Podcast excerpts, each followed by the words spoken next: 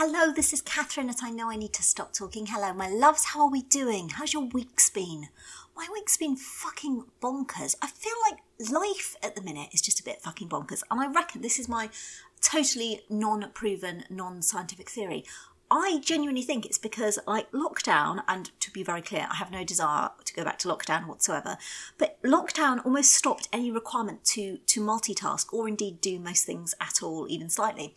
And consequently, I, I feel like my brain is not geared up for like this now multi juggling of, of, of just life, just life. And, it, and it's wonderful and it's marvelous, but it has thrown me a little bit these, these last couple of weeks because things seem to have like ramped up and they are all brilliant, joyous, wonderful, lovely things to be doing. But fucking hell, my life admin list, my life admin list is as long as my fucking arm. Life admin, nobody, nobody mentions this when you're a kid, do they? Nobody mentions life admin. Nobody mentions the, I can remember as a child on a, like a Saturday morning, I think it was, my dad going over to the, to the desk that we had in the corner of the room, like a bureau style desk and sitting and opening it up and, and doing something that looked really, really boring with lots of bits of paper. And now I know that I didn't like just misjudge what he was doing as a child.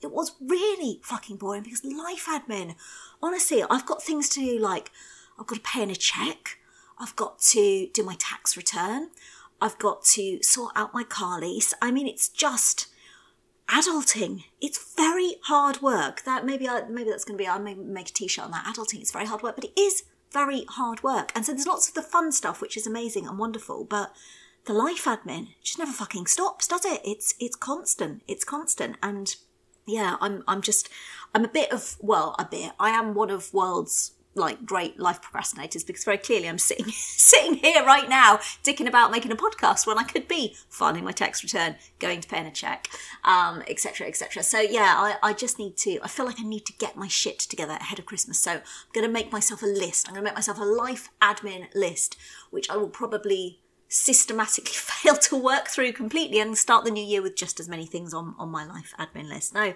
there's just, a, yeah, I don't know if it's just me. It feels like there's a lot, there's a lot going on at the moment. And it's, yeah, it's been a ridiculously busy week to the point that I realised actually haven't blogged for a week, which is which is a long time, and probably you're all very grateful for the peace and quiet. But it's been a it's busy week. We have new floors. That's exciting news in the I know I need to stop talking household this week. We have brand new shiny floors. They are genuinely shiny. I fucking love them. I love them because carpet. I have. I've got a real love hate relationship with carpet. Like when carpet is new, the smell of new carpet. Why is the smell of new carpet not a perfume? Why can you not buy the scent of new carpet? I have been known to go to, if you've been to one of those big carpet shops, I'm going to sound unhinged when I say this. I've been known to go to those big carpet shops where they have the carpets on the big rolls and just go and walk along there and just like put my face like between two rolls of carpet and just smell them. It's like a, it's like a really harmless fetish, I suppose. I mean, I, I assume it's harmless. I assume I'm not harming anybody by, by smelling their smelling their carpet. Sounds weird when you say it like that, don't you? Smelling carpet, but I fucking love to smell carpet. So I love the smell of new carpet but I hate the practicalities of carpet in a house with two children and three batshit fucking cats. So carpet is was not a good investment. It came with the house, so um, it was definitely time to replace it. So we've got lovely new shiny flooring, and I had that little moment when the flooring was laid, and I was going, "Oh, look at it! It's so shiny! Look at it! It's so beautiful!" And probably pretty much as I had that thought one of the cats, not Sandwich, she's a good girl. She's fine, by the way, for anybody listening last week. She was going to the vets. She's fine. Something to do with her kidneys. They can put her on special food and medicate her, and she's fine. She was fucking livid about going to the vets absolutely livid. And Sandwich doesn't really do livid, but yeah, she she was livid about that, but she's fine. So it wasn't her, she's a good girl. But one of those two other fucking liabilities clearly went new floors. How shall we christen new floors? And I know what you're probably thinking. You're thinking they're going to go and piss on it. And actually, I would have been all right if they pissed on the new floors because I'd be like, haha, wipe clean new floors. No, what they decided to do instead to christen the new floors was to go outside and catch and kill a rat and then systematically dismember it. Um, disbowel it and leave its innards all over Jamie's floor because Jamie is their god. Because who the fuck even knows why? Other than cats fascinate him. He just sits, he just sits and laughs at them. He's like, look at them, look at their ears. They're so weird. Oh, Jamie, ah, oh, cats. So yeah, so we've we've already christened the new floors, but no, new floors are lovely and amazing and transformative, and I'm very happy about that. Then, as if that wasn't exciting enough, yesterday I only climbed over the fucking O2, didn't I? I mean, and actually, let me just give clarification because that sounds like I've gone rogue and just kind of scaled the O2. You, for anybody who's not aware, you are allowed to climb the O2. I wasn't trespassing. They do this amazing thing called Up at the O2, where you go up at the O2. It's a good name like that, isn't it? It kind of does does what it says on the tin. So my sister Helen had very kindly paid for it as a birthday present for me. So me and Helen and my mum all went yesterday on Friday and climbed over the fucking O2. And do you know what's absolutely fucking brilliant? I would recommend it to anybody, like genuinely anybody. I mean, I think possibly from a scale perspective. So on the train on the way to London, I was reading a book called Into Thin Air, which is an amazing, amazing, uh, heartbreaking book, which is about the the terrible tragedy that happened on Everest in 1996. Sorry, that's like really, really lowered the tone. I'm climbing the O2, and many people died, and they did, and it's awful. But it's a brilliant book. I would recommend it wholeheartedly. But I think, therefore, in my head, I'd kind of got it into my head by the time I got to the O2 that I was going to be climbing at altitude. And the thing is, then when you get there, it almost contributes to that feeling that you might be like going to like summit K2 or something because they give you like a proper climbing harness, which is very exciting, and a proper clippy thing that clips onto the harness and does the clippy thing. And this is why I'm not a proper climber. Um, because obviously they have to make sure it's all, all very safe and, and very appropriate. And it was just, tell you what, it was absolutely fucking brilliant. And I mean, I like heights, so it's not bother for me, but I think other people were more nervous about heights. But it's all done very safely. And there's like this little walkway that you walk up. And as you go up the walkway, they say to you, don't bounce on the walkway because it's all kind of like like a bouncy trampoline thing. And the moment somebody says to you, don't bounce on a trampoline, do you know how fucking hard it is not to bounce on that walkway? But you can't because if you start bouncing, everybody else will start bouncing. That would be, that would be bad. So yeah, we went up the O2. And the first bit was genuinely very exciting because the first bit's quite steep and you're like, yes, yes, this is it. I'm conquering the Hillary step. Um, but then quite quickly it becomes much less steep and less steep again until you're, you're up on the top and you're, you're looking over, over, over London. And it's just, tell you what, it was absolutely fucking brilliant. I fucking loved it. It was genuinely, genuinely amazing. So we climbed over the O2, and then after that, so I've had on my bucket list for ages. So I am a real foodie and and that is a terrible terrible phrase. I can't believe i've just used the phrase i'm a foodie. What a wanker. I mean honestly that's such a wanky phrase right? When anybody says I'm a real foodie. What they mean is, I really fucking like eating. And that is me. I really, really fucking like eating. And I particularly like eating in lovely restaurants, which, of course, during the whole COVID pandemic lockdown type thing, is something that's definitely been off the agenda. So on my list, it's been there for a very, very long time because it is definitely a, needs to be a, a big treat type occasion. It is definitely not somewhere I could afford to go every day. Was the restaurant Marcus by Marcus Wareing at the Berkeley Hotel in London. And we went there, my mum, my sister, and I, for this was kind of like part two of my birthday celebrations because I hadn't been able to be with them on my actual birthday itself. And I tell you what, it was fucking amazing. Like, you know, sometimes you hype stuff in your, up in your head and you hype it up too much and it's not that good. If anything, this was fucking better. Oh, it was absolutely fucking brilliant. It was such lovely, lovely, lovely everything. Lovely food, but lo- lovely toilets. And I always say you can judge a restaurant by its toilets, and the toilets in the Berkeley are fucking amazing. Lovely Christmas lights, even though it's not the start of December, so why are your Christmas lights up? Oh, I know, controversial. It's a big argument going on in our house at the moment. The kids, and Mr. I know I need to stop talking, would have had them up, I think, in August. I'm like, 1st of December, no sooner, no sooner because you have to like you have to have the build up otherwise it's not exciting. But anyway we'll forgive the Berkeley because their their their lights were very amazing amazing food amazing amazing champagne amazing wine amazing amazing just loveliness the whole way through and even for I was going to say fussy people like me, but now I have a wheat allergy, so I'm going to own that. I'm not fussy, I'm a fucking medical condition, and I'm a foodie. What a wanker. Um, but no, I have got wheat allergy, and they did beautiful gluten-free bread, and they were so kind of lovely.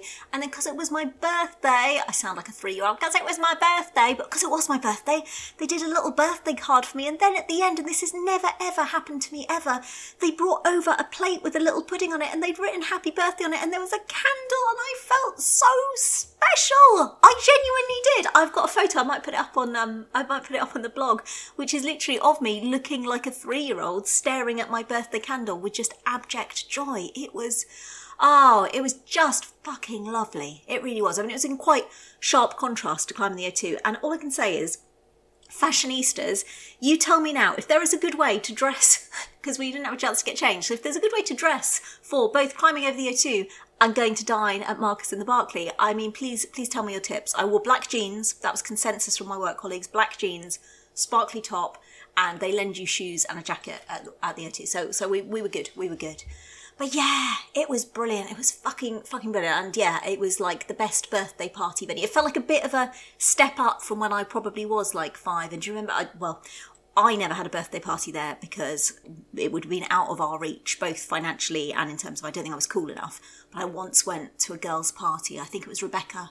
She had a party in McDonald's. Oh my goodness, do you remember those little plastic mushroom seats that you could get? And the excitement of Ronald McDonald, because somehow back then nobody was scared of clowns, who knew?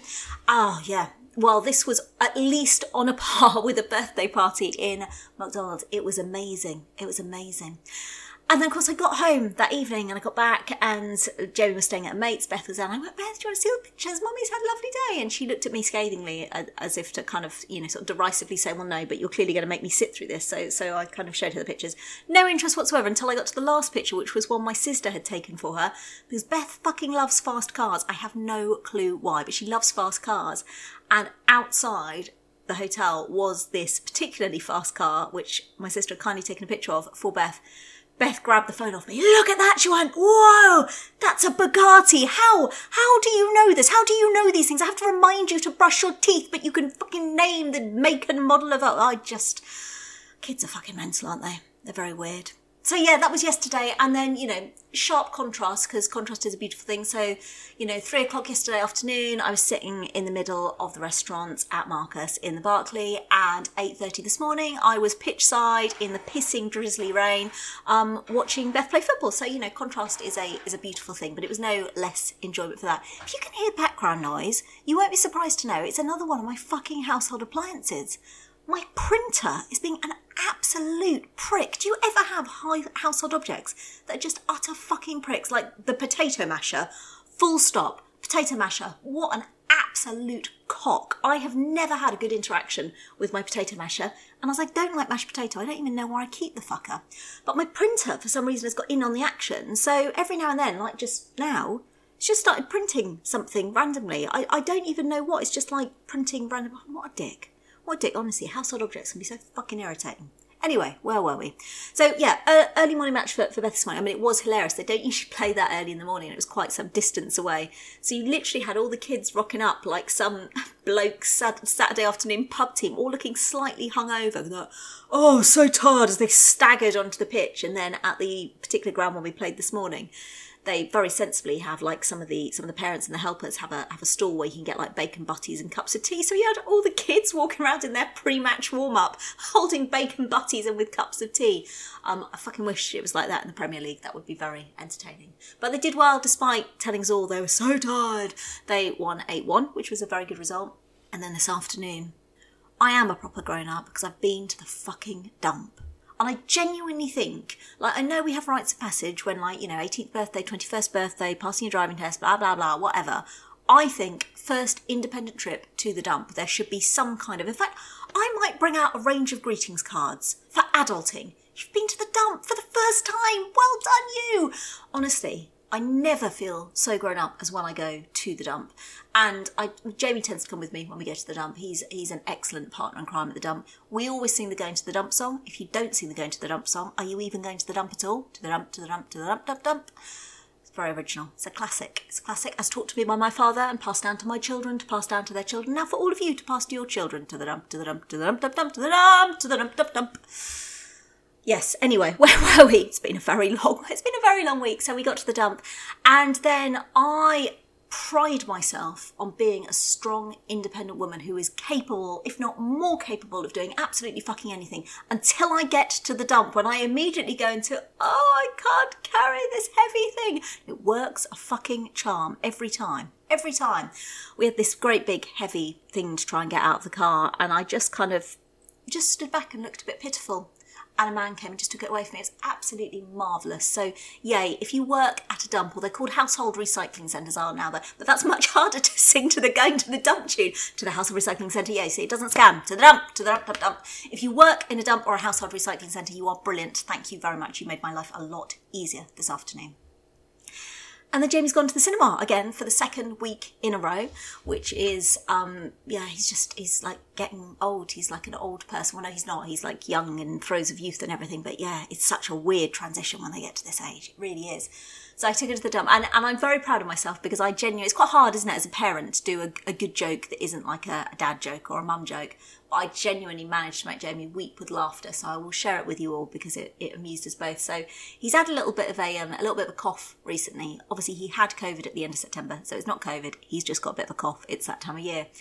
He went to, he's in the car. He went, oh, he went, yeah, I'm gonna have to try not to not to cough in the cinema. And I said, yeah, I said no, probably a good idea because obviously people in the cinema won't know that you've already had COVID and might be panicking. He went, yeah, he went, but you know what it's like when as soon as you tell yourself you can't do something, all you want to do is do that thing. And quick as a flash, I, I was there, I was just on it. I went, yeah, God, I know what it's like, Jamie. Someone tells me not to furiously masturbate in the cinema, and there I am furiously masturbating. And he was absolutely pissing himself laughing. It was a, it was a joyous, joyous moment. That's probably I've peaked now on on parenting front. I think I've peaked now. It's probably all all downhill, all downhill for me. But I am struggling a bit to be all things to all people at the moment. And again, I don't know if anybody else is finding it. I do think it's linked to that period of time when we did very little at all, and then probably still trying to get ourselves back into back into the swing of things. But I have learnt now, and I think I'm much better at this now. I'm I say now I'm old. I'm 40, and I know that 50 year old me would be like, "Fuck that, you young snapper of a girl. Go out in your leopard print hot hot pants." I won't be doing that. Just to be really clear but I think I have got better at being a bit more circumspective at some of these things. I have learned that you do have to, when things are feeling a bit much, you can't just. I always used to think like you could just plow on through and you could kind of just keep stuff going. I used to kind of like try and keep like everything going. I uh, remember when the kids were born, and I had my kids. I had Jamie when I was 20. Oh my God, I can't remember. That's terrible, isn't it? 25. I was 25. I think I was 25. Yeah, I think I was 25, nearly 26, which is not that young, but it was young compared to sort of my peers and things. So I kind of was in this weird world where I had this like whole new life, but all around me, like my old life was still going on. Like my mates were still going out and they were still staying out late and they were still having like long lazy Sundays in the pub and they were still, you know, going to the gym and everything. And obviously, you know what it's like when you have a brand new baby and you're like, what the fuck has happened to my life? And I tried to deal with that by keeping my old life and my new life going simultaneously. And it was a fucking spectacular fuck up. It really was. Because that's not possible. It's not possible to do everything you used to do and all the things you now need to do. And I think yeah, certainly for the first couple years, probably when I started this blog, actually, because because what better way to deal with the fact you've got too much going on in your life to go, aha, now what shall I do? I shall take on another project. Excellent, excellent plan. What a dick. But I think it was a way for me of trying to make sense of why wasn't it, I couldn't work out why it wasn't working. I couldn't work out why I was like letting my friends down, and then I felt like I was letting Jamie down, and I wasn't seeing Mr. I know I need to stop talking, and the house looked like a shit tip. And then somewhere along the way, I think probably, and it probably was like starting to do my writing and chatting to, to those of you. My original 108, I love you all. If there's any of you listening, I love you all. That was for newer listeners or readers. They, they were my original for a very, very, very long time. Well, for a very long time, nobody read the blog at all. And then for a even longer time, there were 108, and I remember the number vividly, core readers who, who read it. And God love you all, because it wouldn't, I wouldn't be here today if it wasn't for that. And I think through kind of, you know, sort of talking to them and other people going through it, and I just realised you, you can't you can't do it all. But I think at the time, I think I panicked that that old life, the you know, footloose, fancy free, go out, see people, stay away, climb over the O2 and go and sit in a lovely restaurant for the afternoon. I think I did genuinely think that's it. That's gone now. Off topic, but it was a little bit like when my mum explained periods to me and I got really confused with periods. I don't think it was my mum's fault. I think it was me probably not concentrating, skimming through the key information. So when I first started my first period at the age of 10, I thought that was it and I was going to bleed for the rest of my life. I was, I mean, in some ways it was quite good because when it came to an end, I was like, wow, look at this, this is amazing. I've stopped my period. It's my superpower. Then it came back the next month. Yeah, kind of flawed, flawed a little bit there. Um, where was I even vaguely going with that? As always, I hope you don't come to these podcasts for structure or focus because it's very clear we have we have neither of those things. But yeah, I think I did think that that old life was gone forever, and it, and it is one of those things that I would really want to say to anybody who's like starting out now with new babies or you know young families and thinking fuck what's happened with that old life do i get it back and, and and you do and it's a bit different but it's not different bad it's just different, different, because then then you come back from lovely days out and you have your children to share with them, and they don't give a shit about your lovely days out because all they want to do is look at a fucking Bugatti in a picture. Don't know why I bothered. Don't know why I bothered.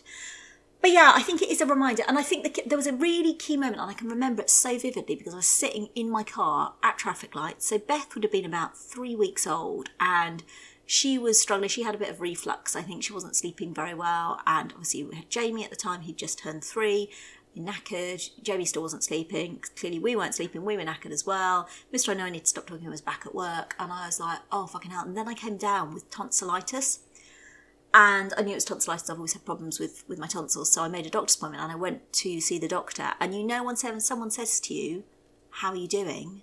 And that was it. I was in, I just sobbed. I just sat there and sobbed and, and tried to do that, that very British thing of, I'm fine, while like literally a lava river of snot is flowing out of your nostrils. Very attractive. But I remember, like, the doctor, she was so lovely. She was so lovely. And I think she probably said something along the lines about then, if you can't be everything to everybody at the, at the, minute. It's just like one one step in front of the other, one one minute at a time. Focus on getting you and the kids through the day, safe and well and alive and fed and warm. And I remember getting back afterwards and sort of stopping crying and sitting on the sofa with Beth and thinking, this is horrendous, this is horrendous. I feel so ill, I feel so tired. But almost thinking, so I can't do anything else because I was so poorly. I thought, I can't do anything else. And actually, then I had the time to recover and feel better.